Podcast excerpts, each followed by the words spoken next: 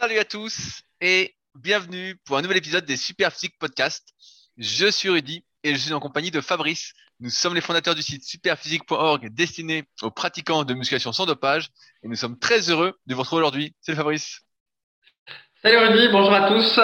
C'est donc Louis Fabrice, alias Force Vegan, qui vous parle. Donc je me tape l'intro, vu que Rudy ne veut plus bosser depuis plusieurs Qu'est-ce que tu mois. à racontes. Moi je bien la faire l'intro, mais tout le monde t'aime pas mon intro et finalement je remarque au fil des épisodes que ton introduction est de plus en plus longue et tourne vers celle que je faisais. C'est marrant ça.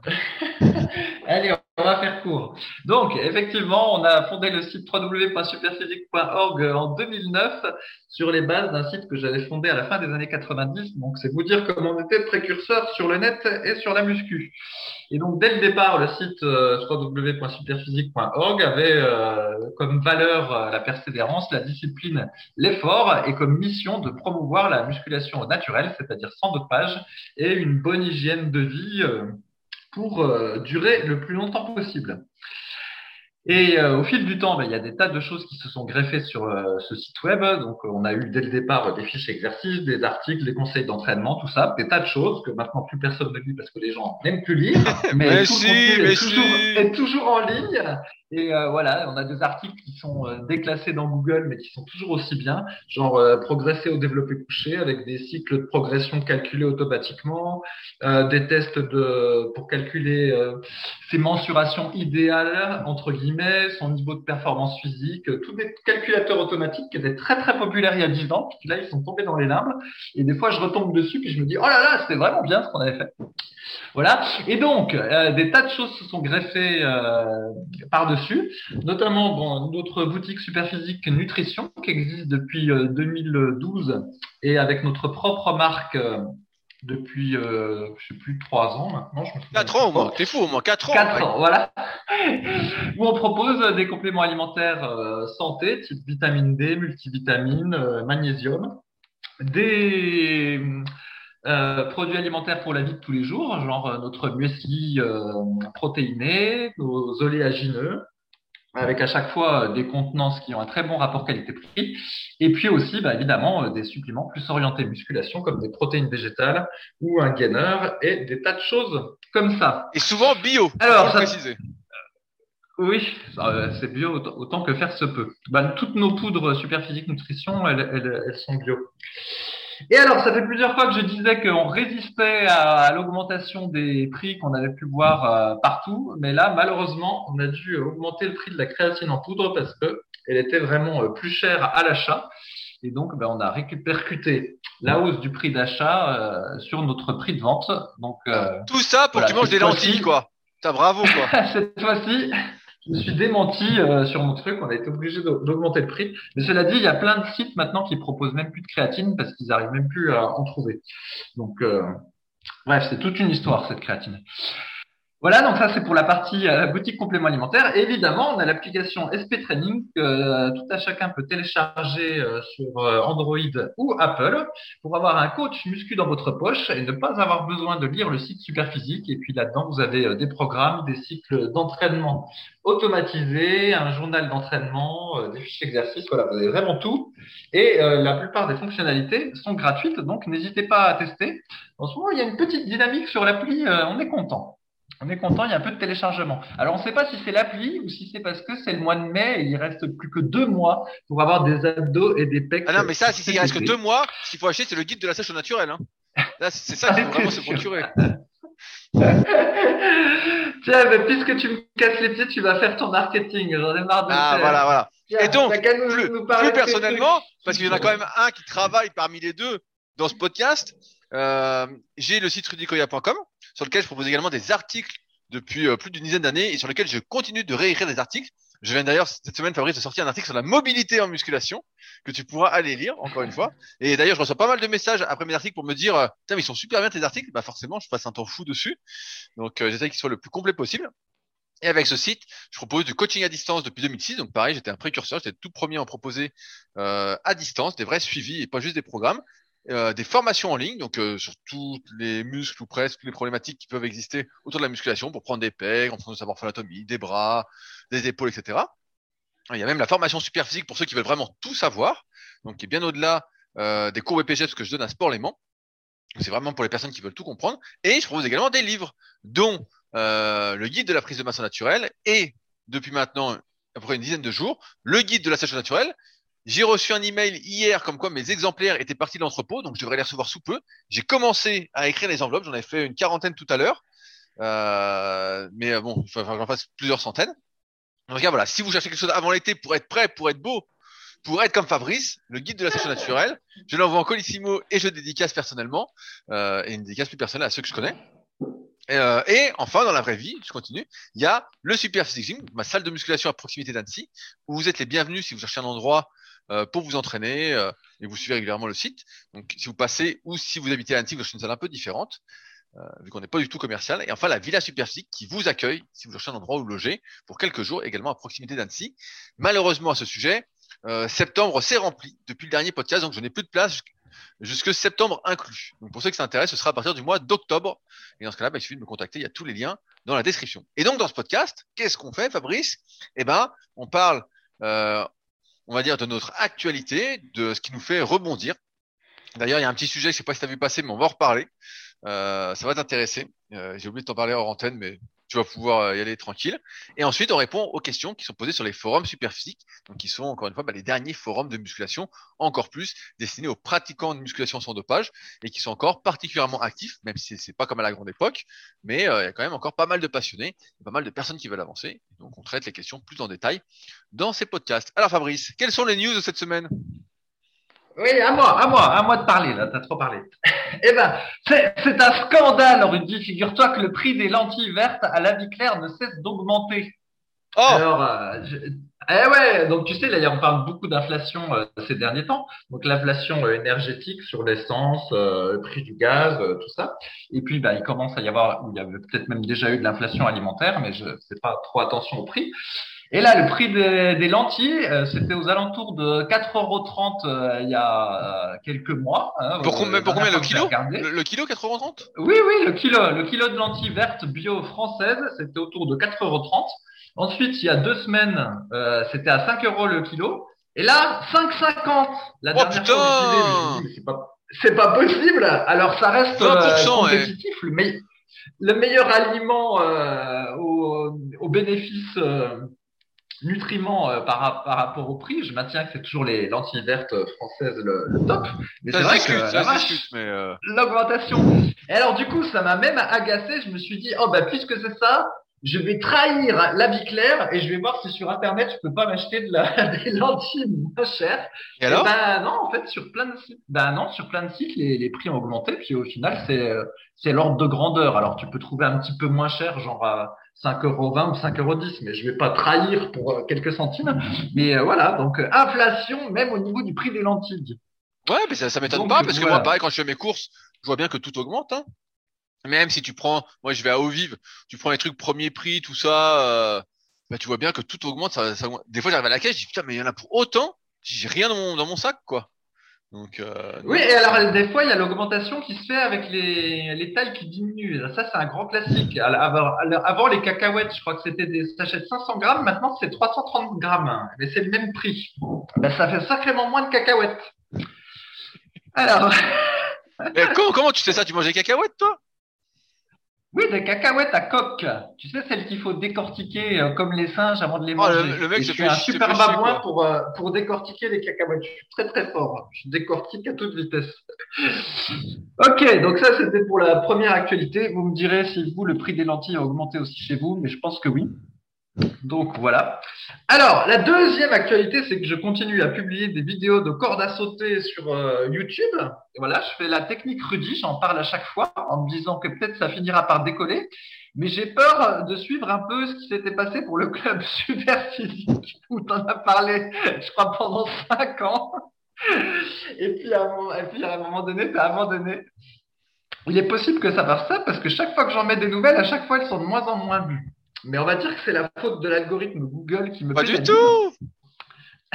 C'est juste que tout le monde s'en fout. Tout le monde s'en fout, à part nous. À part nous, voilà, on est content, on doit progresser tout ça, mais on est une minorité, la, plupart des gens sur Internet en ont rien à foutre. C'est trop dur la corde à sauter en fait, et puis tu fais des, tu fais des enchaînements trop compliqués, t'es pas une fille à moitié nue, euh, t'es habillé dans ton salon avec une déco des années 80, Euh, bon, euh, ça fait pas rêver quoi. Les gens veulent du rêve. Fais, va à Dubaï, faire des vidéos euh, devant la marina avec la corde à sauter torse nu en short euh, du FC.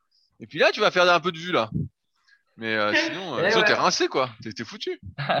Mais dans ma, sur ma terrasse extérieure, ça rendait mieux, mais le problème, c'est que ça, si jamais ça fait écrouler ma terrasse, ça fait cher la, la vidéo de corde à sauter. Alors, euh, voilà pourquoi je parle de ça. C'est que donc euh, j'ai continué ma, ma quête euh, des variations de, de burpees, sachant que j'arrive à faire des burpees en même temps que je fais la corde à sauter. Il y a une Félicitations. Hein. bravo, euh, bravo. en vidéo. Ouais.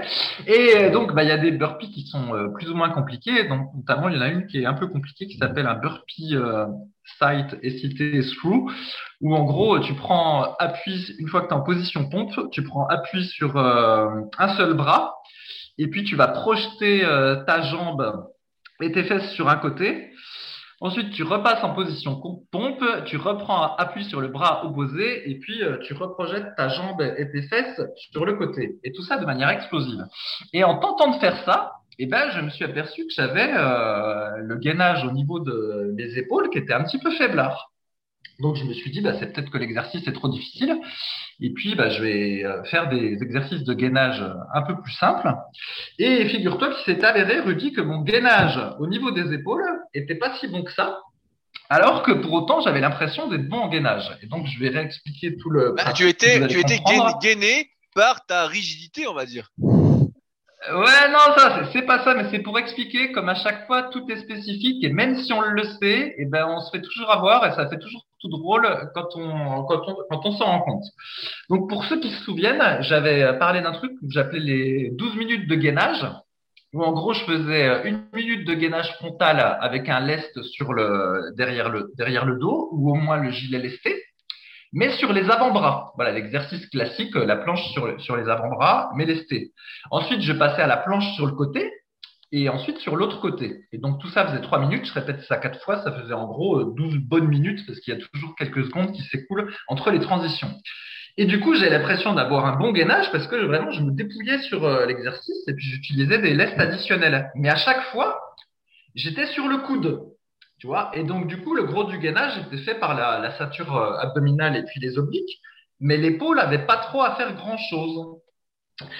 Et euh, du coup, là, j'ai testé d'autres types de gainage où cette fois-ci, euh, on est plutôt directement au niveau de l'épaule. Par exemple, je donne un exemple. Imaginez que vous faites, vous êtes en position pompe et puis vous levez euh, le bras gauche et donc du coup, vous avez trois points d'appui, donc le bras droit et les deux jambes.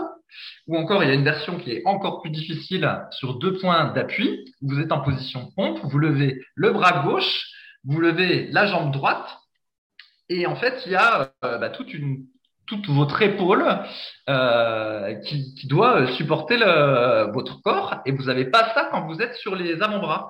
Et en fait, je me suis aperçu que sur ces types de gainage où euh, bah, il fallait du bon gainage d'épaule, et ben j'étais tout pourri. Et donc, bah, du coup, je suis en train de travailler. je suis en train de faire des exercices de gainage exprès pour pouvoir renforcer mon gainage épaule, pour ensuite pouvoir faire le burpee que j'ai envie de faire euh, à l'intérieur d'un enchaînement de cordes à sauter. Et je te dis pas le choc. Moi qui Non, mais là, pensais là, avoir là, un bon là, je me gainage, dis- et ben non, en fait, pourri. Le, le pire, c'est que tu vas être condamné à toujours en faire si tu veux continuer à avancer sur tes objectifs de burpees ou je sais pas quoi. Tu pourras pas arrêter en fait. Et c'est là qu'on voit que, encore une fois, tout est hyper spécifique et qu'il faut vraiment mettre en place des priorités pour s'entraîner pour parce qu'on n'a pas un temps illimité, on n'a pas de l'énergie limitée et on peut pas tout faire quoi. Et là, tu te rends compte, bah, forcément, ce que tu faisais correspondait pas, correspond pas à tes nouveaux objectifs quoi. Oui, oui. Alors après, j'ai quand même été un peu déçu parce que euh, on aurait pu penser que voilà, en faisant des, je faisais régulièrement des pompes avec gilet lesté sur des marches d'escalier voilà des exercices comme ça. On aurait pu penser que du coup, j'aurais pu avoir un bon gainage d'épaule parce qu'au final, entre euh, tenir euh, en position pompe, en haut de la position pompe sur un bras ou faire des pompes euh, lestées, on se dit bon bah à un moment donné la position est relativement proche. euh, à un moment donné, je fais des répétitions avec le lest, je dois bien pouvoir de faire du statique sur un bras euh, sans poids. Et ben non, c'était c'est pas tout à fait pareil en fait. Euh, Ah non, non, c'est- le gainage au niveau de l'épaule est pas le même.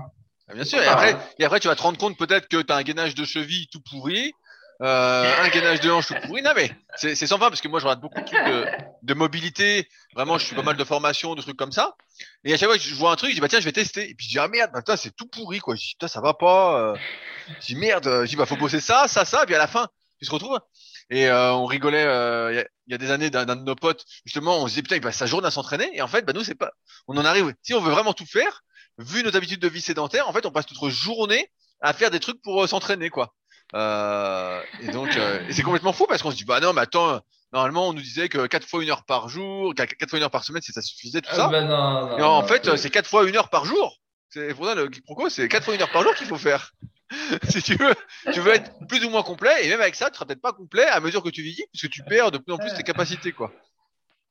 Donc, euh, Oui, alors pour ceux qui ont envie de tester les différentes variations de planches Oh. que j'ai dites, donc, mais alors attends, je termine parce que donc il y a, y a, y a plusieurs niveaux. Donc le premier niveau, effectivement, c'est quand tu fais la planche euh, avec euh, où tu es sur les coudes. Ça on va dire appeler ça niveau 1. Le niveau 2, euh, toujours en restant sur tes coudes, eh ben tu peux euh, lever une jambe, voilà, te lester, euh, faire des petits cercles avec ton bassin, surélever tes pieds, voilà. Mais t'es toujours, grosso modo, tu es toujours sur les coudes, même si tu as augmenté la, la difficulté. Ensuite, donc tu peux passer sur tes sur euh, voilà sur l'épaule. Donc là, tu te mets en position pompe, en haut de la position pompe. Et là, tu fais ton gainage et puis hop, tu recommences. Tu lèves une jambe, une jambe plus un bras. Et là, euh, déjà, ça devient beaucoup plus difficile que ça n'était euh, avant. Et puis après, tu peux rajouter. Donc là, c'est le dernier niveau, un gainage dynamique, c'est-à-dire que la jambe que tu as levée et puis le bras que tu as levé, tu peux les rapprocher du corps, comme si tu voulais toucher ton coude avec ton genou, et ensuite reprendre la position initiale. Et là, bah, c'est encore beaucoup plus difficile. Voilà. Les, toutes les. J'espère qu'on aura une vidéo bah, sur YouTube. Ouais, bah, je sais pas. Et en fait, j'en étais resté à l'étape 2, moi. Et je croyais que j'avais un bon gainage, mais en fait, non. Et puis, la, les mêmes variations existent pour le gainage euh, bah, sur le côté. Donc voilà, on peut faire la planche latéralement en étant en appui sur un coude, niveau 1. Niveau 2, bah, vous rajoutez un lest euh, au niveau de votre bassin, vous tenez un petit haltère, ou alors vous levez votre euh, jambe qui n'est pas en position d'appui, voilà, ou vous mettez un petit support sous vos pieds, voilà, c'est le niveau 2. Et puis bah, après, hop, on peut passer exactement de la même façon, où cette fois-ci, on va être en appui sur le, sur le bras, en entier, donc plus sur le coude, sur le bras en entier. Ensuite, on peut lever une jambe, on peut euh, lever une main. Et puis, bah, le dernier niveau, c'est euh, dans cette position-là d'être capable de faire toucher le genou avec le coude du, du bras et de la jambe qui ne sont pas euh, jambes d'appui. Et en fait, le fait de faire ce mouvement dynamique fait qu'il faut euh, beaucoup de gainage euh, pour y arriver. Et c'est beaucoup, beaucoup plus dur. euh, voilà, un peu comme, un, comme, de- comme une roulette, comme du- le gainage dynamique de la roulette, mais en- encore en plus difficile. Donc euh, voilà, tout ça pour réussir à faire un burpee side through Et faire- faire une vidéo sur une vidéo YouTube, une vidéo YouTube, YouTube, quoi. qui sera, voilà, qui sera vue par 30 personnes. Mais bon, c'est comme ça. Ah, mais ce qui compte, Fabrice, c'est que pour ça- nous, tu sois, tu hein, le quand meilleur. même, hein. Tu, tu es le meilleur, Fabrice, pour nous. Tu es notre idole, quoi. Ça fait mal quand même de voir que euh, tu crois que tu as un bon gainage, puis au final, tu as un gainage de merde. Mais parce que, parce que tout est, tout est relatif. Tout est hyper relatif. Tu vois, bah, moi qui fais du kayak, il y a un gainage. Souvent, on me dit, ouais, mais, et euh, l'aviron. On me dit, bah, tu fais le kayak, l'aviron et tout. Mais c'est pas du tout la- le même équilibre, en fait. C'est pas du tout le même gainage. euh. En fait, tout est hyper spécifique. Et c'est pour ça que être bon quelque part, ça veut pas dire grand chose. Ça veut dire qu'est-ce que tu veux faire. Et c'est, voilà, comme je disais, c'est des objectifs très précis. Tu peux pas, euh, je sais pas, faire un truc, tu fais les bras à fond, et puis tu te dis, euh, oui, tiens, euh, c'est bizarre, je suis pas fort quand je fais le dos. Ah oui, si tu fais pas le dos, tu fais que les bras, euh, forcément. euh, ou si tu fais juste un exercice de dos, bon, bah, il y a peu de chances que tu aies un super dos, quoi. Donc, bon, c'est un peu pareil, hein. Moi, ça m'étonne pas ce que tu dis. C'est ce que je remarque de plus en plus. euh, et, et là, bah, justement, ça fait une transition. Là, je viens de finir un, un super livre. Je sais que beaucoup d'entre vous qui nous écoutez euh, êtes parents avec des enfants. Et je viens de finir un super livre qui s'appelle La préparation physique du jeune sportif de Sébastien Rattel aux éditions Amphora et euh, qui est justement bah, hyper intéressant sur tout ce qu'il faut mettre en place entre guillemets d'après les dernières recherches, les dernières expériences, tout ça, pour euh, entre guillemets devenir le sportif le plus complet qui a le plus de possibilités une fois qu'il devient adulte. Et donc on voit euh, le bouquin lutte contre pas mal d'idées reçues, explique euh, l'intérêt de l'entraînement de la force, de la pliométrie, à quel moment faut faire ça, les étirements, euh, l'aérobie. Enfin bon, c'est hyper hyper intéressant. Je vais pas le résumer dans le podcast, mais je me suis dit que ça pouvait vous intéresser. Donc le livre, c'est la préparation physique jeune sportif de Sébastien Rattel aux éditions Amphora, et c'est hyper intéressant. Et moi, je pense encore plus, même si nous on a été épargnés parce qu'on faisait quand même pas mal de sport à notre adolescence, il n'empêche que euh, on voit de plus en plus, et d'ailleurs ça me permet de rebondir encore sur un autre truc, je sais pas si tu as vu Fabrice, mais j'ai vu un article passé la semaine dernière comme quoi 25% de la population en Europe était désormais obèse. Est-ce que tu as vu passer ce, cet article? Non, j'ai j'ai pas vu celui-là. Moi, j'ai vu un autre truc où c'était des les jeunes enfants français qui, depuis euh, le 2020 et le Covid, il y avait eu un doublement des obèses chez les petits garçons, chez les petits enfants. Ah ok, bah là, il y a eu un truc qui est sorti justement, j'en ai parlé dans mon leadercast de la semaine dernière, il y a 25% des adultes euh, en Europe qui sont obèses. Donc là, on parle bien obèses et pas en surpoids. Et donc, euh, bah, ça corrobore à tout ce qu'on dit de, plus en plus, c'est que nos habitudes de vie sont vraiment euh, très éloignées de ce qu'il faudrait pour être en forme, que ce soit en termes de sport, en termes d'alimentation, en termes euh, de sommeil, d'hygiène de vie de manière globale. Et on assiste euh, à, malheureusement euh, à une explosion de l'obésité chez plein d'individus qui... Ouais, bah, je euh, pense qu'en fait, on va, on va, on va vers un cheminement comme les États-Unis. Donc, en gros, tu auras une petite partie de la population qui sera euh, hyper fitnessisée, on va dire, qui fera très attention à sa bouffe, qui passera beaucoup de temps euh, à s'entraîner, et puis d'ailleurs qui pourra peut-être vivre autour de ses activités d'entraînement.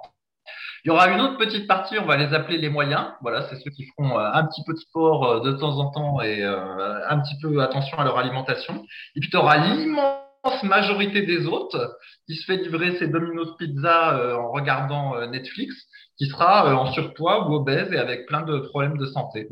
On voit qu'il commence à y avoir une espèce de divergence comme ça. euh. Ben, j'ai une, anecdote si tu veux. Euh, ce week-end, j'ai vu euh, Lucien de la tribu Super Physique qui est passé au Super Physique Gym. Et lui, il est plutôt fan de catch. Et il me disait justement que le public du catch, donc les catcheurs, bah, tout le monde voit à peu près, j'imagine tout le monde, euh, peut-être pas maintenant, mais à notre époque, on voyait les catcheurs, ils avaient tous des physiques euh, ultra bodybuildés, euh, pas super secs, mais pas gras non plus, tous archidopés, mais vraiment super. Et il me- il m'expliquait que le public au catch, c'était souvent bah, des obèses, vraiment des personnes en surpoids, qui faisaient pas du tout de sport et qui étaient surtout fans en fait euh, des catcheurs, mais euh, qui étaient plus voilà dans cette optique de fanatitude que euh, de vouloir ressembler à leurs idoles, à leurs vedettes. Quoi. Donc euh, bah, c'est sûr qu'on Oui, a- bah, bien sûr, mais t'as, t'as ça, t'as ça avec l'UFC aussi, Rudy. Si tu regardes, Tu parles de euh, toi tu Tu parles de toi comparé aux combattants Tu- non, non, tu regardes dans le public, dans les publics de l'UFC, tu prends les premiers UFC des années 90. Bon, déjà, les gens sont à peu près minces, parce qu'à cette époque, ils étaient à peu près minces. Là, tu regardes les publics aujourd'hui, il y a énormément de gros, et puis en plus, t'as je ne sais pas combien de pubs de bière pendant l'UFC, euh, pubs de bière Modelo, ça s'appelle, c'est aux États-Unis, et puis ils sont tous avec leur bière, tout ça. Enfin bon, c'est, C'est la classe de boire de la bière. Oui, ça. Toi, on- toi, je crois que tu en, tu en bois quand tu vas en randonnée d'ailleurs. Ouais, bah tu parles, c'est pas les quelques litres que je bois euh, en deux Quelques trois litres jours euh, avec les avec les quelques randonnées que je fais qui va jouer beaucoup, Rudy. Alors, ok. et bah pour l'actualité, je pense que c'est fini. À moins que tu aies quelque chose à rajouter, euh, cher associé. Ben non, j'ai j'ai pas beaucoup d'actualité ces temps-ci. J'étais trop occupé à travailler mon gainage plutôt qu'à suivre l'actualité. On, est- on espère voir ça prochainement sur la chaîne YouTube que tu détériores petit à petit. Les gens vont se dire, mais qu'est-ce que c'est que, c'est- qu'est-ce que c'est que cette chaîne? Ils vont dire, putain, mais c'est un truc de musculation, c'est un truc de corde à sauter, de gainage. On tient, euh, on, je sais pas, on, on s'est perdu, quoi. C'est comme si moi je mettais des vidéos de kayak Ouais, sur ouais, chaîne super physique, quoi. Je vais faire ça, je pense. Ben là, tu pourras regarder tout à l'heure, j'ai mis une vidéo, c'est le burpee vers de terre. Euh, ça te fera plaisir. Ouais, le- rien que le titre explique pourquoi ça ne peut pas cliquer, quoi. Oui, mais je l'ai mis en anglais. Inchworm burpee. Mais Ah là là, ah bah là, là, vu que les Français sont très très bons en anglais, je pense que là tu tiens quelque chose. Hein. Je pense que- Allez, Eh ouais. Et le pire, c'est que c'est dur. Hein. attaquons les questions. Euh, alors, je vais commencer par une question sur les abdos qui euh, corrobore pas mal aux discussions qu'on a euh, hors antenne. De Musbo qui dit Merci pour ton nouvel article sur la perte de graisse locale au niveau du ventre. Donc, j'ai écrit un article sur comment perdre du ventre où j'explique bah, voilà, tout ce qu'il faudrait faire en théorie pour perdre plus localement. Et donc, ça nécessite plein d'efforts. Et donc, explique qu'on ne peut pas, quoi. bah, euh, on- en pratique, c'est très très dur, bref. Et Musbo se dit, si tu devais ne choisir qu'un seul exercice pour les abdominaux, quel serait-il? Crunch sur mat ou sur Swiss Ball? Gardes-tu ton entraînement abdos habituel lorsque tu fais les abdos tous les jours? Donc ça, pour perdre du gras localement, en général, c'est une zone qui est mal irriguée, euh, où le sang circule mal et donc il y a une prédominance de récepteurs alpha 1 adrénergiques et donc on cherche à lutter contre ça en on va dire euh, rééquilibrant euh, les bons et les mauvais récepteurs. Je simplifie mais pour que vous compreniez. en principe, je fais des crunchs à la poulie le lundi et en roulement de bassin le vendredi et je voulais savoir si en mettant en place les conseils de cet article, je devrais maintenir ou pas ces deux exercices avec surcharge progressive et temps de repos normal qui je pense seront impactés par l'entraînement quotidien des abdos. Et donc, un peu plus loin, euh, j'explique à, à justement que bah, la Swiss Ball, c'est euh, le plus pratique. En plus, on peut faire plein d'exercices d'équilibre. Fabrice, si tu veux, je pourrais t'envoyer des exercices de gainage sur Swiss Ball si tu veux voir que t'es une croûte. Euh, je peux t'envoyer ça avec plaisir parce qu'en kayak, c'est assez populaire et moi, j'en fais pas mal. Je suis plutôt bon là-dessus. Et donc, premier, Museball nous répond après, premier jour de mise en pratique, 4 séries de 20 de roulement de bassin au sol avec 30 secondes de récupération. Avec 30 secondes de récupération, c'est OK. En revanche, 4 séries de 20 de crunch au sol sont hyper durs et j'ai peiné à finir. Du coup, comment faire quand on n'a pas le niveau pour faire 4 séries de 20 crunch aisément? Car de ce que j'ai compris, en travaillant les abdominaux tous les jours, le but n'est pas de forcer un max, mais de bien faire circuler le sang.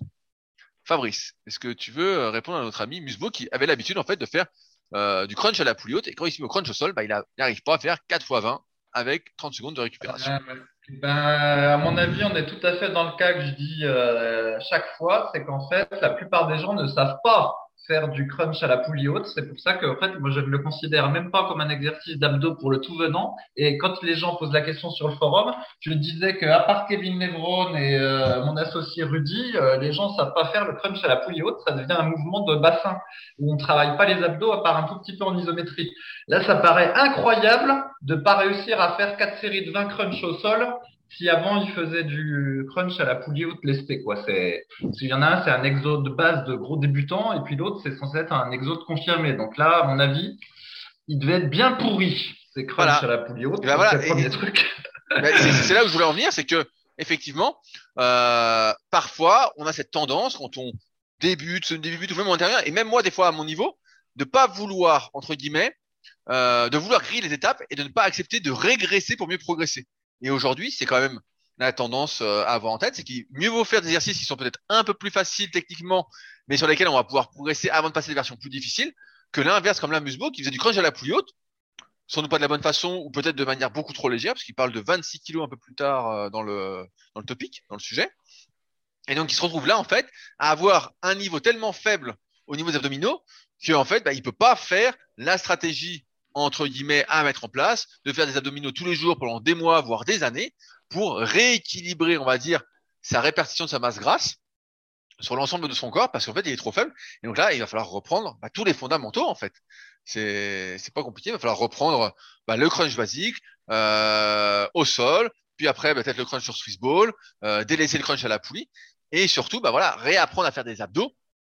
Euh, et là, quand on parle de faire des abdos, dans ce sens-là, c'est euh, à enrouler le haut du dos ou le cas. Enrouler le bas du dos soit par le haut, soit par le bas, euh, en se concentrant, sans trop forcer, pour pouvoir faire ça régulièrement, parce que c'est un peu le secret, euh, on va dire, euh, bah, de, on va dire, comment on pourrait dire ça, d'avoir les bons récepteurs. Mais bon, je pense que cette histoire de perte de graisse locale, donc j'ai écrit un article là-dessus parce que c'est un sujet euh, que je voulais euh, traiter sur le site, mais il ne concerne pas beaucoup d'individus, ne concerne qu'une minorité. Et quand on est malheureusement entre guillemets comme Musbourg, on est débutant, semi-débutant, bah, je pense que la question de faire les abdos tous les jours, elle se pose pas et qu'il faut seulement faire les abdominaux de manière classique. Euh, et peut-être un peu plus tard, on pourra commencer à s'atteler à ce travail quotidien quand on aura un meilleur niveau. Mais là, pour moi, c'est encore une fois griller les étapes et vouloir aller beaucoup trop vite. Ouais, euh, après, euh, un moyen de caser des, des, petits exos comme ça, si jamais vraiment on veut continuer dans cette logique, c'est de les faire à la fin de ses mobilisations articulaires et de son échauffement de muscu, avant de commencer la muscu. En fait, euh, faire euh, deux minutes ou trois minutes, par exemple, d'enroulement de bassin au sol, ou faire une minute de crunch. Et comme ça, ben, on en fait un peu tous les jours, si on s'entraîne tous les jours et qu'on fait des mobilisations articulaires tous les jours. Ça, on va dire que ça, ça complète l'échauffement. Euh, voilà, c'est un moyen, euh, c'est un moyen d'irriguer la zone. Après, sur le meilleur exo d'abdos, moi je l'ai déjà dit, je maintiens parce que j'ai encore testé euh, ces derniers temps. C'est vraiment le crunch sur ballon suisse. Euh, ça cumule tous les avantages de cet exercice parce que le crunch au sol, effectivement, il y a, il y a une espèce de controverse sur le, le, bas du dos là qui, qui, pas bien positionné au, crunch au sol. J'ai oublié le, les aspects anatomiques. Alors qu'en fait, quand on est sur le ballon suisse, c'est euh, nickel. on, sécurise son bas du dos, on a une amplitude de mouvement qui est plus grande, on peut gérer la difficulté selon la, la, façon dont on positionne les hanches. Si on les positionne plus euh, vers le bas ou plus vers le haut, par exemple, du ballon, on travaille aussi euh, les, les, obliques et les, et les, dentelés. Et vraiment, je le vois euh, visuellement. C'est assez impressionnant. Si je fais du crunch sur la mat, donc je sens vraiment que ça travaille bien le grand droit abdominal, euh, même la partie basse, euh, je, je, trouve que ça, ça, travaille un peu. Mais par contre, au niveau des, des, dentelés ou des obliques, il se passe pas grand chose. Et si je, après, je, je me mets torse nu puis que je me contracte devant la glace, Qu'est-ce que c'est que cette histoire Narcisse Je vois pas grand chose au niveau des obliques et du dentelé, je t'assure. Par contre, si je fais euh, une série de 25 reps, euh, voilà, au ballon suisse, hein, sans, sans trop me dépouiller d'ailleurs, 25 reps, un genre d'échauffement, et eh ben je me mets torse nu devant la glace, et eh ben je vois que le, je sais pas comment dire, moi le dentelé ou le grand oblique, il, il congestionne un peu, et quand je contracte les abdos, j'ai les, je sais pas comment dire, j'ai le grand droit abdominal qui, se serre un peu au niveau du, ventre et on voit les, grands dentelés qui ressortent et les obliques qui ressortent. Et donc c'est vraiment un exercice qui est, beaucoup plus complet, quoi, le crunch sur ballon suisse, en plus d'être beaucoup plus sécure. Alors après, comme moi je m'entraîne tout seul, je sais pas si euh, un débutant peut passer direct au crunch sur ballon suisse ou s'il faut qu'il ait déjà fait, qu'il sache déjà faire plein de crunch de base au sol. Ça, j'avoue, au niveau de la difficulté, euh, je ne sais pas. Bah alors, je vais, je vais réexpliquer les, les, étapes pour le travail des abdos et ça vaut pour n'importe quel muscle. Mais là, pour les abdos et notamment pour le fait de mobiliser sa colonne, de base, on avait déjà vu qu'il fallait entre guillemets commencer par le gainage. Il faut avoir un bon gainage. Donc euh, Fabrice en a parlé juste avant, donc je vais pas revenir là-dessus. Ensuite, on va dire qu'on peut passer sur des exercices dynamiques avec peu d'amplitude. Donc ça peut être par exemple le crunch au sol, les enroulements de bassin au sol, il y a peu d'amplitude.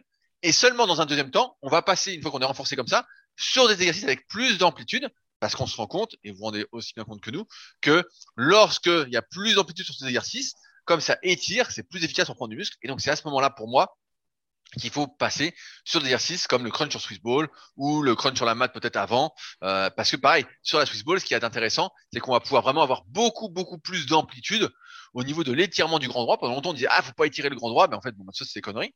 Euh, plus on va étirer un muscle, entre guillemets, plus on va le renforcer, on va dire, sur, plus d'amplitude. Et en plus, comme on mobilise la colonne dans ce sens-là, c'est aussi une bonne façon de réduire, même si je simplifie un petit peu, euh, les risques d'avoir mal au dos. Donc, euh, c'est plus dans ce sens-là. C'est d'abord dynamique, car statique, donc pas de mouvement. Ensuite concentrique, donc pas trop d'étirement, pas beaucoup d'amplitude. Et ensuite, on passe vers quelque chose avec plus d'amplitude, avec de l'excentrique, euh, de la phase négative. Donc voilà l'ordre logique qu'il faut avoir en tête. Et on pourrait même rajouter une notion de vitesse. C'est au début donc statique, ensuite concentrique lent, concentrique plus rapide, puis après excentrique lent, puis excentrique plus rapide. Et euh, voilà, c'est dans ce sens-là pour en tout cas du moins traumatisant au plus traumatisant, au plus euh, renforçant. Voilà. Ouais. Et sur l'étirement du grand droit abdominal, effectivement, à un moment donné, il était question que ça pouvait favoriser la hernie abdominale. Et c'est pour ça qu'il fallait faire gaffe, effectivement, sur le crunch ballon suisse sur le pullover, de pas trop abuser de, de l'étirement. Donc, je sais pas trop si c'est vraiment, si c'est un mythe ou pas, ou bah, pas un mythe. Bah, c'est un mythe comme d'habitude. C'est un mythe comme d'habitude dans le sens où... cherché... Vas-y, vas-y. J'avais cherché sur internet et il y avait des gens qui disaient qu'effectivement, en abusant du pullover euh, réalisé en travers, tu sais, avec les fesses euh, très proches du sol et euh, bah, le point d'appui sur un banc euh, à 40 ou 50 cm du sol, tu vois, et ben qu'ils avaient chopé des, des hernies abdominales. Sais, une espèce de petite bien sûr, bien sûr. bref, tout un tout un bordel. Ah, mais bon, pour moi, c'est toujours pareil, c'est le manque, c'est le manque de progressivité, parce que le pullover, en fait, ce qu'il faut savoir, c'est que beaucoup de personnes le font de la mauvaise façon, et moi je l'ai fait de la mauvaise façon pendant des années, on peut le voir sur les vidéos, c'est qu'en fait on se laisse embarquer par le poids. Et donc on étire énormément la sangle abdominale, euh, on cambre exagérément le dos, et forcément, ça c'est une erreur, parce que ce qu'il faudrait, c'est garder la sangle abdominale serrée, ne pas accentuer sa cambrure quand on descend. Et en fait, ça fait également office d'exercice de gainage au niveau des abdominaux. En fait, c'est de la roulette, c'est de la roulette inversée, on va dire. Euh, et quand on n'a pas ce renforcement-là, bah ouais, dès qu'on va étirer les abdos, si on est faiblard, qu'on n'est pas passé par toutes les étapes précédentes, bah on, on est, euh, si on met plus en plus on est dans une position de faiblesse. Rappelez-vous, c'est la relation tension-longueur. Hein. Nos muscles ne sont jamais aussi forts que proches de leur position de repos. Donc nous, c'est les abdos, bah, c'est quand on est euh, droit, à moins que vous soyez une tortue toute la journée derrière votre ordinateur. Mais euh, c'est pour ça que c'est comme euh, Musbo ou Musbo, je sais plus comment ça se dit, euh, qui va un peu trop vite dans son choix d'exercice, qui veut être trop rapidement à un niveau euh, confirmé. Il y, avait souvent cet exemple-là, je vois aussi avec les épaules, où beaucoup de personnes euh, essayent de passer très très rapidement à la poulie, parce qu'on a souvent expliqué que c'était plus efficace de faire des actions latérales et de l'oiseau à la poulie basse. Sauf que avant ça, il faut passer par plein d'étapes, du moins de mon expérience, de mon point de vue, avec alter, en série très longue, puis en série plus lourde, avant de pouvoir passer avec intérêt et bénéfice à la poulie. Et là, bah, c'est un pareil pour les abdos. Euh, si on veut pas euh, se faire mal, mais à chaque fois on est trop pressé, on veut être, on va aller plus vite que la musique. Ok, deuxième question. Alors, une deuxième question pour toi, Fabrice. C'est une question de free food. Euh, qui parle de quantité de lipides. La quantité de lipides est encore quelque chose de très flou pour moi. D'après le site, et euh, on va préciser ça après, cela devrait constituer 40% de ses besoins caloriques. Or, dans ton livre sur la prise de masse, sans trop l'expliquer, tu sembles prendre 1 gramme par kilo de poids de corps euh, comme objectif. Euh, qu'en est-il exactement concernant la quantité de lipides à consommer chaque jour? Faut-il se fier sur les 40% de l'apport quotidien ou sur les 1 gramme par kilo de poids de corps? Fabrice, qu'est-ce qu'il faut faire pour les lipides? Eh oui, bah, j'avoue, je sais pas d'où sortent ces 40%. Ça sort du site Superphysique, euh, c'est un petit peu surprenant. Bah, ouais, ça doit être surprenant parce que je me souviens pas d'avoir écrit ça jamais. Et je vais expliquer pourquoi après. Mais donc, euh, qu'est-ce qu'il faut faire euh, par rapport aux lipides? Oui, bah alors attends, je réexplique depuis le début. ce qui se passe, c'est que pendant longtemps, pour gérer ces... enfin, pendant longtemps, même ça continue d'être comme ça, pour gérer ces apports en macronutriments, et donc on commence par évaluer euh, son besoin calorique et la plupart des gens, euh, voilà, officiellement c'est 2200 ou 2000, alors qu'en dans la réalité, pour la plupart des gens, c'est plutôt 1500. Mais bon, voilà, euh, mettons 2000 ou 2200 quand on ne fait pas de muscu puis qu'on est dans les recommandations officielles. Et puis après, ben, il y a différents pourcentages sur d'où, de quels macronutriments doivent venir ces apports caloriques? Et puis effectivement, on retrouve des trucs du style, il faut qu'il y ait 15% qui viennent des protéines, euh, après, je sais plus, euh, allez, 60% des glucides et puis le, reste des lipides. Voilà. Puis en général, c'est cette méthode-là euh, qui, qui, prédomine. Mais en fait, quand on fait ça, quand on applique ça à la musculation, ça marche pas très bien parce que en muscu, on est, on doit manger beaucoup de, on doit normalement manger beaucoup de calories, surtout si on est balèze. Effectivement, si vous êtes skinny fat et que vous débutez la muscu, l'assertion que je viens de dire est pas tout à fait exacte, mais voilà, quand on est comme Rudy et euh, qu'on ah, a il est sympa. 3000 il est sympa, il veut quelque chose 3000, de moi. 3005 ou 4000 calories par jour, eh ben en fait, on peut pas appliquer ça parce que sinon on se retrouve à manger euh, en appliquant la règle des combien j'ai dit 20 euh, ou 30% de voilà de lipides, on en a trop. Euh, au niveau des protéines, ça va pas. Enfin bref, ça, ça, va plus cette technique là. Donc du coup, on raisonne plutôt en grammes par kilo de poids de corps. Et donc, le truc habituel quand on fait de la muscu, c'est de, dire, voilà, 1,8, 2 ou 2,2 grammes de protéines par kilo de poids de corps. Donc voilà, on fait ce calcul-là, ça élimine un macronutriment. Et après, il reste la répartition entre glucides et lipides. Et nous, notre, on va dire, notre consensus superphysique, c'est ensuite de calculer pour les lipides. Donc euh, voilà, Rudy il a parlé de 1 gramme si j'ai si j'ai bien suivi. En gros, moi ce que j'avais vu, c'est que il faut au minimum euh, Merde, je veux dire une connerie. Je sais pas si j'ai pas lu qu'il fallait pas au minimum 50 grammes, mais ça me paraît trop d'un coup. De, quoi de, lipides de, lipides. Euh, bah, je les quantités minimum, moi, ce que j'ai vu, c'est entre 0,6 et 1,2 en fait. Et c'est pour ça que souvent, on arrondit à 1 gramme pour être sûr, entre guillemets, d'avoir suffisamment, on va dire, si on fait vraiment attention à son hygiène alimentaire, euh, d'acides gras insaturés et polyinsaturés, parce que souvent, on a un excédent d'acides gras saturés qui sont partout, partout, et un excédent aussi d'acides gras polyinsaturés qu'on appelle oméga 6, et pareil, contre lequel il faut essayer de lutter en rééquilibrant, en mangeant plus d'oméga 3, d'oméga 9 et autres. Donc souvent, on arrondit à 1 gramme par kilo de poids de corps pour simplifier euh, les choses. Voilà, donc on a ce, truc-là. Euh, et puis après, tout le reste, on prend des glucides, des, des glucides d'Ilan, on va dire, euh, donc pas selon pas nécessairement sans se compliquer la vie avec l'indice glycémique ou des choses comme ça, mais on va dire des, des féculents de bonne qualité pour, la, pour, faire, euh, pour faire court. Et voilà, en gros, c'est ça, on procède un petit peu par élimination. Euh, protéines, lipides et puis tout le reste en glucides, parce que c'est comme ça qu'on a compris que ça marchait pour la muscu. Après, il y en a euh, des histoires de sensibilité différentes. Ils trouvent que bah, ça fait manger trop de glucides, ils en ont marre de manger des, des pâtes ou du riz, voilà, comme Rudy qui n'arrête pas de manger de riz. Et donc, ils, ils pas cette règle-là, ils mangent, ils mangent plus de lipides et moins de glucides. Et puis eux, ça leur réussit, mais globalement, en général, il faut, ça marche pas trop. Et il faut mieux privilégier les glucides sur les lipides. Et, et voilà où j'en finis là. Et donc, ça okay. dire que c'est 40%, je ne sais pas où il a vu. bah, bah, en fait, un peu plus tard, il, est, il met euh, l'AFSA à réévaluer à la hausse les besoins lipides en les passant de 30, 35 à 40% de notre rapport calorique total. Donc, euh, peut-être qu'on a cité ça sur le site, mais c'est pas de nous. Euh, en tout cas. Mais ouais, en fait, ce qu'il faut avoir en tête, c'est que toutes ces histoires de pourcentage de macronutriments, pour le moment, c'est très à la mode. Je me souviens avec le régime, notamment zone, le régime cétogène. Voilà, on disait, voilà, c'est ça, le mieux, c'est 30% de prot, ou 40% de prot, ou 30% de lipides, ou, voilà. Et en fait, ce qu'on s'est rendu compte avec le temps, c'est qu'en fait, il y avait des, qu'on appelle des macronutriments essentiels, qui sont notamment les protéines et les lipides, lesquels qu'on peut pas fabriquer par nous-mêmes. Et on pourrait me dire que les glucides sont un peu essentiels, et je vais y revenir après.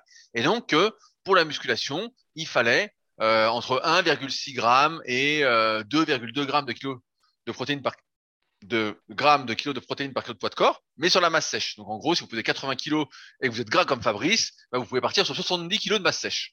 Et donc, bah, en gros, vous avez consommé 100, 100, 140 grammes. Bah, tu vas pas te mettre torse nu sur la vidéo, donc on sait pas si t'es gras ou sec. Bref.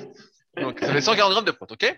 Ensuite, on s'est dit, comme j'ai dit pour les lipides, on arrondit à 1 gramme pour être sûr de pas en manquer, parce que ça intervient dans plein de réactions, notamment si vous mangez pas assez de lipides. Euh, c'est le constituant un peu, euh, on va dire, euh, pour euh, faire de la testostérone. Voilà, si vous n'avez pas assez de cholestérol, tout ça, bah, vous allez avoir moins de testo, vous serez euh, moins en forme. Euh, donc, on arrondit à 1 gramme, donc c'est voilà, vous faites 80 kilos, ça fait 80 grammes. Et ensuite, tout le reste s'articule autour des glucides.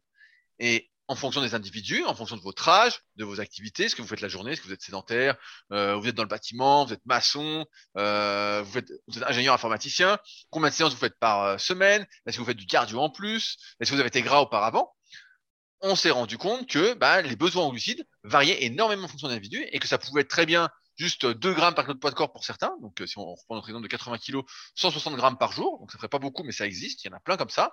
Et d'autres, ça peut être euh, à 8 grammes. Donc, ça peut être à 8 x 8, 64, 640 grammes de glucides par jour. Donc, il y a vraiment une marge entre les extrêmes qui est hyper, hyper, hyper importante. Et euh, cette marge, bah, forcément, va fausser les pourcentages qu'on peut lire un peu partout. Et c'est pour ça que nous, on n'en tient pas du tout compte et qu'on tient vraiment compte des besoins spécifiques de chaque individu. Après, comme le précisait Fabrice, certains réagissent mieux en augmentant les lipides. Je crois qu'on en parlait la semaine dernière euh, avec la question de Cyril. Mais ça, ça concerne surtout les personnes qui sont euh, anciennement obèses, qui ont beaucoup de cellules graisseuses. Et euh, parce que l'être humain de base est plus apte à utiliser les glucides comme source d'énergie à moins d'avoir vraiment une super, super condition physique, mais ça concerne une minorité comme source d'énergie. Donc on passe souvent par les glucides et c'est ce qu'on mange le plus et c'est là-dessus que va s'articuler, entre guillemets, la prise de masse, le maintien ou la sèche, comme j'en parle un peu plus en détail dans mes livres. Voilà. Oui, et quand on dit euh, plus de lipides, c'est euh, plus de fruits oléagineux euh, type amande, ah un petit peu plus pas du beurre, de hein. colza, un petit peu plus d'huile d'olive. Hein. Oui, c'est pas du beurre et de la pizza quatre fromages. Hein. on s'entend bien là-dessus. ah merde, moi, moi je, voulais rajouter du par... je voulais rajouter du parmesan, Fabrice. Comment je fais alors? Euh, voilà, c'était justement pour ça que je fais la remarque. Hein. C'est pas, c'est pas ce type de lipides là dont on parle. Hein. C'est plus oh. des, des, fruits oléagineux, des, de l'avocat, voilà, des choses comme ça. Mais le, bah, bon, le truc, bah, c'est figure-toi, ça vient de l'autre bout du monde. Figure-toi qu'en en ce moment, je remange un peu de parmesan parce que j'arrive pas à atteindre mon quota de calories. Comme euh, j'en parle régulièrement, je fais pas mal d'activités et donc sinon je maigris, je maigris. Et j'ai rajouté du parmesan et je sens les effets du parmesan, Fabrice. Hein. Je pense que c'est hautement anabolique ce parmesan. Je pense que ça donne une force, une pêche, un truc de fou quoi. Mais à, un moment donné, c'est vrai, il y avait encore eu tout un débat, mais je sais pas s'il faut rentrer dedans pour pas tout complexifier, parce que à un moment donné, on disait euh, les graisses saturées, euh, c'est le mal absolu, il en faut pas. Et donc, Ah, il faut oui, euh, plutôt que du mono euh, insaturé ou du monosaturé, je sais jamais. Mo- Et Monoinsaturé. du polyinsaturé. Voilà, c'est ça. Et puis après, finalement, on s'est dit non, euh, au final, des graisses saturées, il en faut quand même un petit peu un minimum. Et après, il y a encore une autre théorie qui disait au final, il faut que les trois trucs soient euh, également répartis. Alors là, je te dis pas, tu prends ta calculette, hein, s'il faut qu'en plus tu répartisses euh, de manière euh, équitable les trois trucs. Bref, et à la fin, euh, j'étais un peu perdu. Et en gros, j'ai retenu la règle que ce qu'il faut, c'est éviter de manger euh, tous les trucs gras tout pourris. Et puis, euh, prendre des graisses entre guillemets saines, comme je viens de dire là, de l'avocat, de l'amande, de l'huile de colza, de l'huile de tournesol. Et puis au final, on a on a les bonnes doses parce que de toute façon, des graisses saturées, souvent on en a même sans vouloir. Donc Ouais, mais c'est ça. Non, mais voilà, les dernières recommandations sont de un tiers d'acides gras saturés, un tiers de monoinsaturés et un tiers de polyinsaturés en faisant gaffe, en faisant gaffe aux oméga 3. Donc, euh... Ah oui, ça c'est. Mais les dernières recommandations par qui en fait? Tu te bases sur quoi pour Ah cette phrase-là? Je sais plus sur le. J'avais vu sur le. sur de le- consensus. Oui, chez c'est les, les, les, les fiteux, on va dire. Ouais, les fiteux, je sais pas si ça se dit les fiteux, mais ouais, c'était un peu le consensus. Mais c'est vrai que moi, j'ai remarqué d'expérience que quand tu manges un peu plus d'acides gras saturés, donc euh, moi, je mange vraiment beaucoup, donc euh, c'est pas à faire si vous mangez euh, 1800 calories, et ben je sens que ça impacte entre guillemets quand même sur la forme, on se sent plus en forme. Par contre, je sais aussi que si on mange trop de lipides, mais Jean-Luc Favre en parlait dans son livre euh, Devenez champion du monde, euh, qui est vraiment super. C'était vraiment une de mes bibles quand j'étais gamin, qui lui dit qu'à un moment il mangeait un peu plus de lipides et justement il sentait que ça lui faisait pas du bien il sentait que euh, il digérait moins bien, que son cœur, euh, il, allait peut-être un peu loin, mais que son cœur avait plus de mal à expulser le sang et tout. Et c'est vrai que quand on mange trop de lipides aussi, on sent que c'est pas bon. On sent qu'on est moins en forme, qu'on est un peu amorphe, que la digestion est, est difficile. Donc il y a vraiment un entre deux. Mais en tout cas, euh, si vous manquez de calories, euh, comme Fabrice, euh, n'hésitez pas à prendre un petit bout de parmesan. hein. Ça vous fera du bien. C'est ça. Et d'ailleurs, mais pour être pour être sérieux, est-ce que déjà tu es sûr que c'est le parmesan et pas le sodium? Peut-être que tu transpires beaucoup. eh, je vais être sympa. Peut-être que tu transpires beaucoup pendant ton entraînement et que tu te retrouves avec un déficit de sodium si tu Ah, ne sales pas ton riz quand tu le manges. Et ça se trouve le parmesan. C'est pas la graisse saturée qui te fait un boost hormonal. C'est simplement, euh, bah voilà, que tu récupères du sodium que tu avais perdu. Peut-être. Non, mais le sodium, j'en prends, déjà- un peu. Des fois, je sens, je sale un peu, mais voilà, un peu comme ça. Mais non, non, là, c'est vraiment le, le parmesan. Mais j'ai toujours senti que le, fromage, entre guillemets, euh, à pâte dure me donnait de, l'énergie. Mais bon, il faut en avoir, il faut avoir besoin de suffisamment d'énergie pour en consommer. Sinon, euh, mieux vaut y aller mollo sur les quantités, hein, parce que ça part vite. Et en plus, le parmesan bio augmente aussi en termes de prix, Fabrice, je peux te le dire. C'est hors de prix. Combien coûte un kilo de parmesan bio, Fabrice? Je, je sais pas, attends, je vais dire, ça fait tellement longtemps que je n'avais pas mangé de fromage, je vais dire euh, 25 euros le kilo, 20 euros Plus. le kilo. Plus, Oh là là, 35 euros le kilo? plus. Non. C'est Allez, 40, c'est 45. 41 euros, le- c'est 41 euros le kilo de parmesan bio à eau vive. Voilà, la folie. Et ben, tu sais, du temps où je mangeais du fromage, 40 euros le kilo, c'était le prix d'un fromage type comté euh, qui avait euh, 15 ans d'âge, truc super affiné et tout le tralala.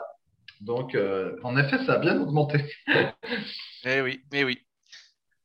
Donc voilà, j'espère qu'on a bien éclairci la question euh, des lipides. Euh, une autre question que je voulais traiter, c'est une question de Sergueï, qui dit Je compte reprendre la culture physique après une grande période où je ne faisais plus que du développé couché, plus assistance avec le programme de Joseph Pony. On va y revenir juste après. J'ai réussi à faire une répétition à 157,5 kg, à 92 kg de poids de corps pour 1m80. Bref, pour ma reprise, je dois perdre du poids, au moins 12 kg. Côté entraînement, j'aimerais faire un cycle de progression en série longue. Par exemple, 4 x 12, puis 4 x 14, puis 4 x 16, et ainsi de suite jusqu'à 4 x 20. Ma question est la suivante. Est-ce que les séries longues peuvent convenir sur un exercice comme le développé couché, ou bien les séries longues ne conviennent pas à tous les exercices Fabrice, est-ce que tu te souviens du programme de Joseph Pony au développé couché? Alors, c'est le fameux euh, 5x5, 5x4, 5x3 avec des. C'est pas ça. euh, C'est pas des- ça. Ah, c'est pas celui-là. Ah, j'ai perdu. Non, ben, je m'en Bon. souviens plus. Alors, je, je dis, après je te passe la parole. Donc, Joseph Pognier, c'était un champion de développé couché, qui a beaucoup œuvré pour la démocratisation euh, de l'activité en France, qui est malheureusement décédé depuis maintenant quelques années. On a, on avait, je l'avais interviewé sur le site, euh, qui est toujours disponible, donc sur superphysique.org. Une énorme interview, vraiment. euh, c'est un gars qui m'a beaucoup aidé à mes débuts. Je lui posais plein de questions et, et il a toujours de, de bons conseils. Et donc, il est, lui, il donnait son programme d'entraînement de couché, qui était assez simpliste. C'est trois fois par semaine, développé couché, cinq séries de 5 Sauf qu'il y avait deux séances légères. Donc, il y avait une séance 5 x 5 à 60%. Il y avait une séance 5-5 à 80% et une séance 5-5 à 70%. Et en fait, on faisait ça trois fois par semaine. On prenait entre 10 et 15 minutes de récupération entre les séries. Donc, euh, le site n'existe plus malheureusement, mais j'ai tous les articles euh, imprimés chez mes parents. S'il y a besoin, si jamais, je pourrais peut-être les retrouver.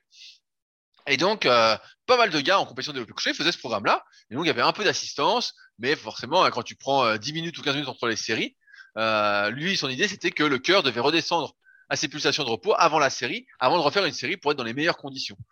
Et donc, bah, ça impliquait des temps de récupération de fou. Donc, quand tu passes déjà bah, une heure sur le développé couché, tu comprends bien qu'il va pas faire beaucoup d'autres choses. Mais ça permettait de vraiment progresser en, Ouais. en muscu. Euh, et juste un truc, à mon avis, l'argument du cœur, là, c'est un peu bidon, ça devait plutôt être les histoires de créatinine et tout ça, parce que s'il faut 15 minutes pour euh, que le cœur revienne à la normale après 5 reps de développé couché, Bah, c'était l'argument. petit problème de condition physique quand même. C'est pas- c'est parce que tu n'as jamais été en compétition de développé couché, Fabrice. Moi qui étais, je peux dire que les compétitions, à l'époque, en tout cas, il y a plus de 10 ans, les compétitions de développé couché, c'était sur sous euh, bière euh, avant la compète, pendant la compète, après la compète, et sandwich jambon beurre. C'était ça, donc c'était vraiment un repère euh, très grand sportif, à la condition physique exceptionnelle. Bref, et donc voilà, c'était l'argument en tout cas dans l'article, je me souviens très bien. Donc c'est ça le problème d'entraînement. Donc Fabrice, je reprends la question.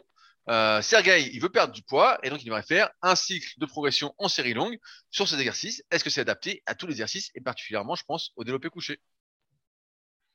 Oui, eh ben, alors, si l'objectif c'est de perdre du poids, je pense que faire des séries longues au développé couché dans le cadre de cet objectif ne sert à peu près à rien.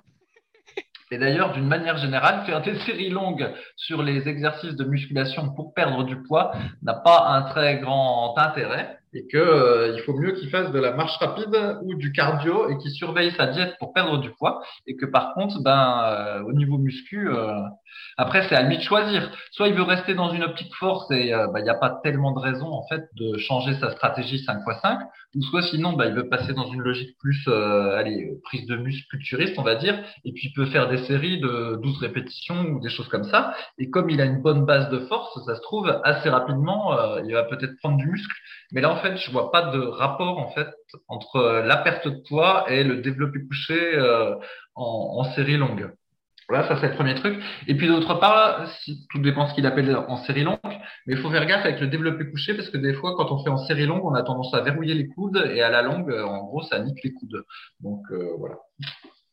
Non, non, mais alors, je, vois ce que Sergei veut dire. En fait, parce que pendant dans de nombreux podcasts et depuis des années, euh, peut-être plus de 10 ans, 15 ans même, on recommande plus les séries longues que les séries courtes pour prendre du muscle. En effet, ça vient de ce qu'on avait expliqué par rapport aux trois facteurs de l'hypertrophie, c'est-à-dire que les séries, pour optimiser la prise de muscle, doivent durer environ entre 30 et 60 secondes pour prendre du muscle de manière optimale comparativement à sa progression. C'est-à-dire que si on progresse en série de 6 au développé couché, ben on va plus prendre de force que de muscle.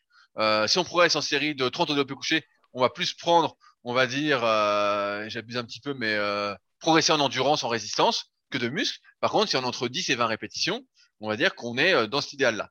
Maintenant, ce qu'on a remarqué, c'est aussi à mettre en parallèle, c'est moi ce que j'appelle la notion de facteur limitant. Et ça, c'est par rapport à sa morphoanatomie, c'est-à-dire la longueur de ses segments osseux, la longueur de ses muscles, par rapport à ses antécédents aussi. Euh, ça, ça va impliquer que sur des exercices polyarticulaires, il va y avoir des muscles qui vont fatiguer avant d'autres. Au développé couché, souvent, ce qui se passe, c'est que lorsqu'on fait des séries plutôt longues, on dépasse les 12 répétitions, et ben, ça va être les triceps, chez une majorité de personnes, qui vont devenir le facteur limitant. On va sentir que les triceps limitent la continuité et la poursuite de l'exercice, et donc ils sont le facteur limitant. Ainsi, on voit que ce le nombre de répétitions va influencer le recrutement musculaire. Or, nous, ce qu'on veut quand on fait le développé couché, en règle générale, c'est travailler plus les pecs. Vous comprenez donc que si je fais plus de 12 répétitions sur le développé couché, eh ben, je transfère l'exercice qui était pour les pecs. Si vous êtes fait pour, si vous n'avez pas les bras trop longs, vous avez les pecs longs, tout ça, euh, en exercice pour les triceps. Donc, ça n'a pas de sens. C'est pourquoi, sur la plupart des exercices polyarticulaires, je vais faire une généralité, mais c'est vraiment au cas par cas en fonction de notre analyse morpho-anatomique. Je rappelle que ceux que ça intéresse, qui veulent aller plus loin sur ce sujet-là, il y a le tome 1 et 2 de la méthode superphysique pour apprendre à s'analyser. Bref, sur les exercices polyarticulaires, il faut éviter de faire des séries trop longues et plutôt rester autour de la fourchette, si vous voulez vraiment être à cheval, des 30 secondes, ce qui implique des séries. Normalement, si une répétition vous prend à peu près Attends, attends, attends, que je comprenne la logique pour la pédagogie des gens qui écoutent, parce que tu es passé un peu vite dans ton assertion en disant, euh, je sais plus, euh, dès lors qu'on dépasse 12 reps, euh, tout le monde comprend bien que ça transfère sur les triceps, mais non, tout le monde ne comprend pas nécessairement bien. Donc, ce que tu veux dire, c'est que euh, comme les triceps sont plus petits, ils vont euh, être sollicités plus quand il y aura plus de répétitions. C'est quoi la, le truc te- Exactement. le truc qui te permet de dire tout le monde comprend bien. Oui, oui, oui, oui, bien bien sûr. Ben, ça veut dire que plus la série s'allonge, plus le recrutement musculaire va s'en retrouver modifié et plus l'exercice euh, va solliciter des triceps au détriment des pectoraux. Parce que dans un exercice, c'est toujours une compétition de recrutement. Donc si par exemple jusqu'à 10 répétitions, je simplifie, je suis à 80% pectoraux et 20% triceps, à 15 répétitions, je serais peut-être à euh, 60% triceps et 40% pectoraux. J'exclus tous les autres muscles pour notre exemple, bien que ce soit pas aussi simpliste. Mais voilà. Et donc, si je fais 20 répétitions, je suis peut-être à 80% triceps et 20% pectoraux. Je caricature, mais voilà l'idée. Est-ce que c'est plus clair pour toi, Fabrice? Oui, oui.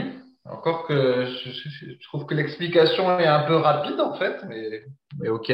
Ah, je, je simplifie. je- ah, sinon, je peux faire. Parce que- parce qu'en fait, pourquoi, pourquoi, non, mais pourquoi il y a ce transfert-là en fait? Pourquoi au bout de 10 reps, euh, les pectoraux sont fatigués, les triceps ne le sont pas? En fait, on, on comprend Ah pas pourquoi il y a, il y a ce transfert. Bah, bah, ah, ok. Euh, L'explication est pas suffisante. Parce que, en fait- alors, ok, ok, ok. Alors, en fait, quand tu as des longs bras, l'extension de coude va nécessiter l'amplitude est plus importante et donc au bout d'un moment, tu vas être limité par l'extension de coude. Ton mouvement est beaucoup trop long. Or, l'amplitude utile des pectoraux, c'est une amplitude qui est assez courte. En général, on dit que c'est quand tu as le bras derrière le corps en fonction de ta mobilité, de ta souplesse, tout ça, et quand tu as le coude, je sais pas comment dire, je suis en train de le faire en même temps, quand tu as le coude qui est autour de, donc ça c'est 90, qui est autour de 110, 120 degrés. Et tout ce qui est au-dessus, c'est un mouvement de triceps. Et donc, si tu fais le mouvement dans la règle de l'art, il y a un moment, et quand tu as des longs bras et pas de cage, tu as tellement d'amplitude que ce qui devient limitant n'est pas, comment on pourrait dire, j'ai plus le mouvement euh, en tête euh, au niveau de l'épaule, mais c'est l'extension de coude qui devient limitante. C'est vraiment ça qui devient limitante. Et parce que les triceps sont également un muscle qui, en théorie, sont beaucoup plus petits que les pectoraux, donc qui fatiguent beaucoup plus, on va dire, euh, rapidement que les pectoraux. Et ça retrouve être le facteur limitant. Est-ce que c'est plus clair? Oui, ah bah, t'expliques bien, t'expliques bien. Puis en plus, là, je te fais une méga pub pour tes livres parce que là, les gens qui écoutent, ils doivent se dire, oh, le mec, il s'y connaît quand même. Euh, le, type fait exprès de pas comprendre quoi. Je me dis putain mais je suis. euh, C'est quoi cet associé que j'ai? C'est un neuneu ou quoi? Si je vais changer d'associé associé. Bref, tout ça pour dire que sur l'exercice polyarticulaire, on recommande pas spécialement les séries longues. On recommande plutôt de rester aux alentours de 10 répétitions, de 12 répétitions. Par contre, sur l'exercice d'isolation, il y a moins de facteurs limitants, où il n'y a qu'une seule articulation qui est en jeu, ce qu'on appelle les mouvements monoarticulaires, là, on conseille d'aller euh, en série un peu plus longue. C'est pour ça qu'au curl incliné, par exemple, on va recommander d'aller jusqu'en série de 20 répétitions, que quand on fait les épaules, on va même recommander d'en faire un peu plus. Euh, là, je parlais de l'amplitude. Quand on fait les mollets, on va recommander de faire plus de répétitions parce que l'amplitude de l'exercice de mollet est quand même assez courte aussi. Donc, euh, la série passe beaucoup plus vite si on fait 10 répétitions. On serait très très loin des 30 secondes. Donc, c'est pourquoi on recommande pas du tout, mais pas du tout, euh, les séries longues sur l'exercice polyarticulaire, à moins d'être vraiment fait pour ces exercices. Et c'est le cas si on a une grosse cage, des bras courts. Et là, auquel cas, bah, l'extension de coude, en fait, les triceps seront moins limitants que quelqu'un qui est euh, comme moi et Fabrice, c'est-à-dire avec des bras euh, plutôt longs. Et euh, ce qui est le cas de beaucoup d'individus. C'est pour ça qu'on ne recommande pas vraiment les séries longues sur le développé couché et l'exercice polyarticulaire. Ok. Euh, en fait, quand il parlait de série longue, comme il a, comme il avait parlé de perdre du poids, j'ai cru qu'il était dans la vieille logique de faire des séries Oui, longues oui, entre peut-être. 20 et 30 reps sur tous les exercices pour perdre du poids et euh, c'est ça que je voulais dire que voilà, ça, ça, ça ne marchait D'a- pas. ça. D'ailleurs, ça me permet de rebondir sur la prochaine question, euh, qui sera la dernière question de ce podcast, qui est de Thomas qui nous dit en sèche, faut-il chercher à progresser ou alors à stabiliser là où on en est dans son programme? Faut-il également changer la manière de s'entraîner? Fabrice, de manière euh, simple. Oui, bah, on a déjà, on a déjà répondu. Bah, allez, en trois phrases. Nous, on change pas la manière de s'entraîner. On essaye de progresser. Puis, ma foi, bah, si on n'y arrive pas sur certains exercices, particulièrement les mouvements de développé, bah, déjà, euh, essayons de stabiliser. Voilà comment je répondrai en trois phrases. Voilà, non, mais c'est vrai que souvent on a tendance quand on se met au régime, et moi c'est une erreur que j'ai faite aussi à, à mes débuts, hein, et je crois que j'en parle pas mal dans le bouquin euh, Le guide de la sèche au naturel, petite pub encore. Euh, mais c'est vrai que lors de mon premier régime, bah, je m'étais mis à faire beaucoup beaucoup de séries longues, parce que dans les magazines on nous expliquait que, euh, notamment cette fitness tout ça, au régime, fallait euh, raccourcir ses temps de récupération, faire des séries plus longues, et donc pendant, euh, je sais pas, un mois peut-être, j'avais fait que ça. Au lieu de faire des séries de 10 avec 3 minutes de récupération, je caricature encore un peu, mais et ben, je faisais des séries de 10 mais, euh, ou de 15 même de 20 avec 30 secondes de récupération. Et ce qui s'est passé, c'est qu'en faisant ainsi, contrairement à ce qui se passait dans les magazines ou quoi, où les gars avaient l'impression de sécher puis ils perdaient pas de muscle, tout ça, moi je perdais de la force à vue d'œil. J'arrivais à l'entraînement, j'étais séché parce que j'avais moins de réserve énergétique vu que je mangeais moins que mes besoins. Et donc, euh, bah, ça n'allait pas du tout. Ça n'allait pas du tout. Et euh, c'est comme ça que je me suis rendu compte que finalement, ça, ça se passait pas vraiment par l'entraînement. C'est assez facile de comprendre que si on a construit ses muscles euh, en faisant telle ou telle méthode d'entraînement et qu'on arrête de faire cette méthode et qu'on en fait une autre qui est drastiquement opposée, bah il n'y a pas de raison que les muscles restent. Et par contre, c'est là euh, ce qui est intéressant, c'est que il vaut mieux passer par l'alimentation et par le rajout d'activités cardiovasculaires plutôt que par la modification de son entraînement, parce que l'entraînement va être destiné au régime. Un, si on a continuer à progresser, bah, tant mieux. Et on peut le faire pendant quand même de très longues semaines avant d'être vraiment, euh, on va dire, euh, ratatiné. Et d'autre part, euh, on va peut-être devoir à un moment réduire son volume d'entraînement. Mais on ne doit surtout pas l'adapter en amont en se disant, bah je vais être fatigué, ceci, parce que là, ce serait la meilleure façon bah, de perdre plus rapidement du muscle, alors que le but de cet entraînement-là, c'est au moins de maintenir les muscles qu'on a développés, euh, et donc de passer par l'alimentation et la pratique du cardio, plutôt que de passer par l'entraînement en qui était euh, une aberration euh, dans les magazines de l'époque. Mais comme les gars étaient tous dopés, et euh, maintenant c'est encore le cas, s'il y en a qui connaissent ça, ils étaient tous dopés, bah forcément ils avaient tout ce qu'il fallait pour que les muscles tiennent au régime. Et nous, bah, c'est pas le cas. si on s'éloigne de l'entraînement optimal pour prendre du muscle, les trois facteurs de l'hypertrophie musculaire, encore une fois, et bah il n'y a pas de raison que on continue de progresser, voire que nos muscles restent un maximum. Voilà. Oui, encore que je, crois surtout que c'était des articles qui étaient écrits par des journalistes qui n'avaient pas interviewé les culturistes et qui, étaient complètement en décalage avec la réalité, parce que quand tu regardes les, vidéos qui étaient sorties en DVD, euh, même quand ils sont en sèche avant l'Olympia, personne s'entraîne comme ça. Hein. Donc, euh, je sais pas qui, qui faisait ce, conseil-là, mais en tout cas dans les vidéos, ça, n'était pas le cas.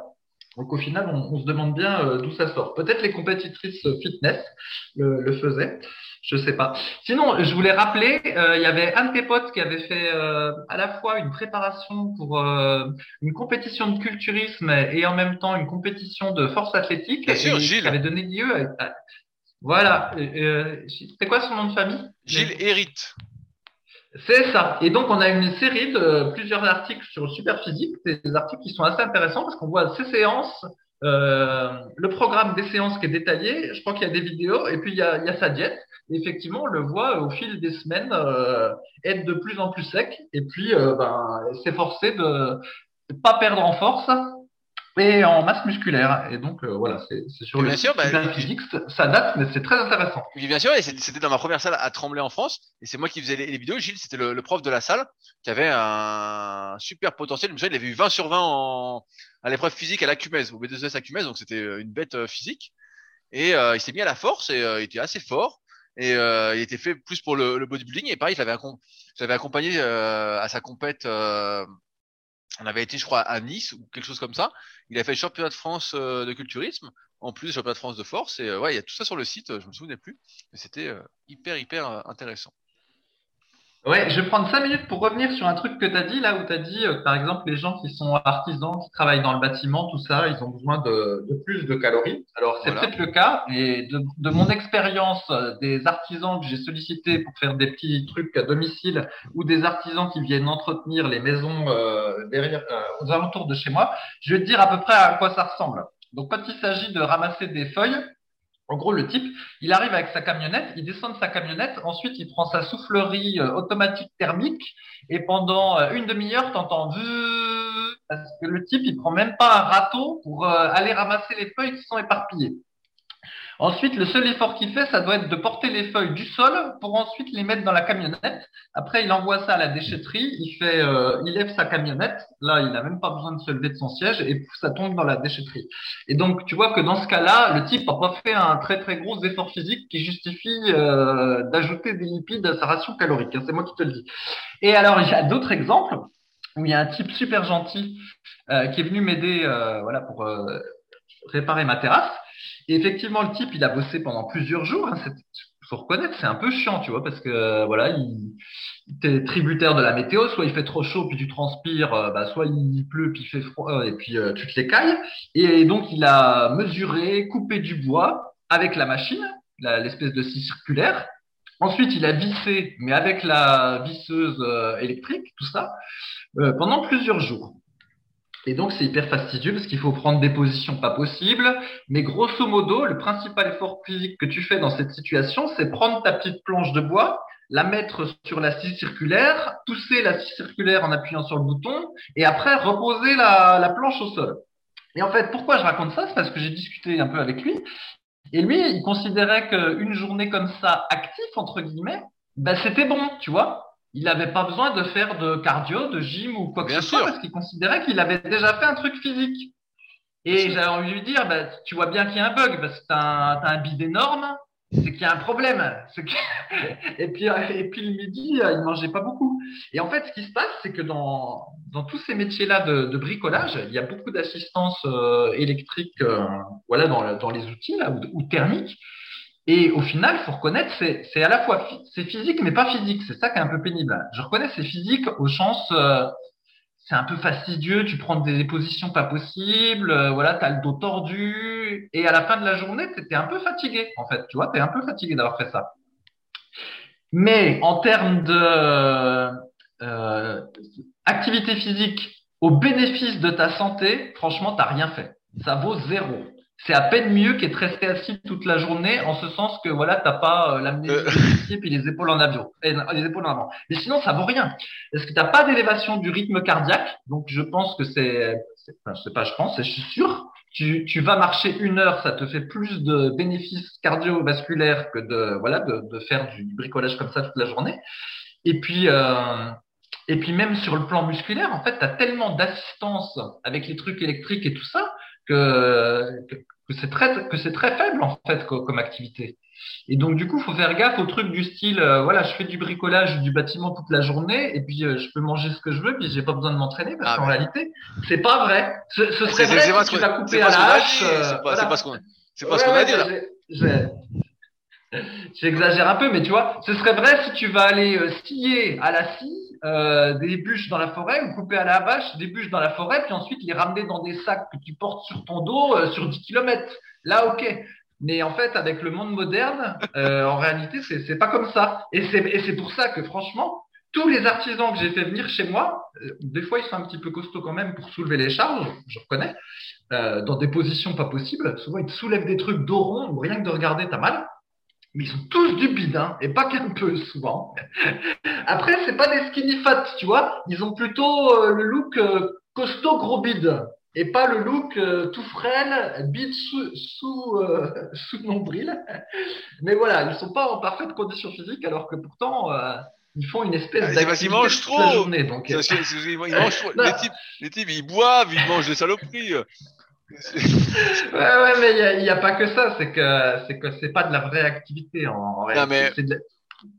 Mais, mais, c'est chiant. Je comprends, hein, parce qu'après, tu te fais chier une journée, toute la journée à faire ça, t'as pas envie d'aller faire des burpees et de la corde à sauter. Ah, t'as envie de bouffer des lentilles surtout, hein. des lentilles, tu veux les laisser dans le paquet, hein. ça, c'est bien possible. Mais euh, voilà, c'est vrai qu'en réalité, pour leur santé, il bah, faudrait qu'ils se réentraînent, les types. Mais bon, je me vois mal dire au type, bon bah voilà, tu t'es fait chier toute la journée euh, dans le bâtiment, maintenant tu vas aller t'entraîner, espèce de fainéant. Et après, tu finis avec tes lentilles de fou. Donc bon, bref, voilà, c'était La vie pourrie du gars La vie pourrie, le gars rentre chez lui. Oh, je t'ai fait un super plat, lentilles tofu elle dit, eh, ça c'est une cause de divorce, hein. Il va pas rentrer chez lui, hein. Il dit, ah non, je rentre pas. Il va au... et, le gars, et à cause de ça, le gars, il va au bistrot, il se torche et il rentre, et après, il bouffe ses lentilles tofu et il a trop bouffé, le gars, après. Il a trop de calories.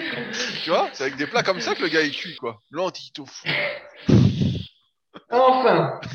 voilà. Non, mais bon. Non, mais bien sûr, mais bon, là, là, nous, on s'adresse, j'espère, à des personnes qui font de la musculation, qui font du sport, qui veulent prendre soin d'eux, donc on a une bonne hygiène alimentaire, ou du moins qui essayent de faire au mieux.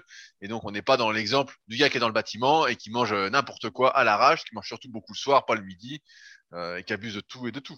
Nous, on est quand même. Euh, oui, voilà, mais ce que je veux dire, c'est que c'est pas parce qu'il a un métier dit physique, entre guillemets, que voilà, il peut manger 4000 calories par jour. C'est pas comme ça. Tout à fait. Et bah sur euh, ce témoignage euh, fort intéressant, euh, nous arrivons à. Et je précise bien qu'ils ont tout, qu'ils ont tout mon respect, hein, ces gens-là, parce que c'est dur et tout ça, hein, de ce qu'ils font. Mais voilà. mais, mais ils sont costauds avec du bide. Ils sont, ils sont costauds bide. Mais ça, c'est vrai. Des fois, ils sont costauds. Ça. Sur ce, donc, on arrive à la fin de cet épisode. On espère, comme d'habitude, que vous avez passé un agréable moment notre compagnie. Si vous avez des questions, n'hésitez pas à utiliser les forums Superphysique sur www.superphysique.org. Si vous souhaitez réagir au podcast, vous pouvez le faire directement sur SoundCloud dans la partie commentaires ou également via le forum. Il y a tous les liens de ce dont on a parlé qui se trouvent dans la description de l'épisode. Si vous souhaitez aller un peu plus loin, que ce soit sur l'application, les compléments alimentaires, le coaching ou encore nos livres. Fabrice ne l'a pas dit, mais il propose toujours son livre Musculation avec Alter sur superphysique.org slash nutrition. Et nous, on se retrouve la semaine prochaine pour de nouvelles aventures. Salut à tous. Salut à tous.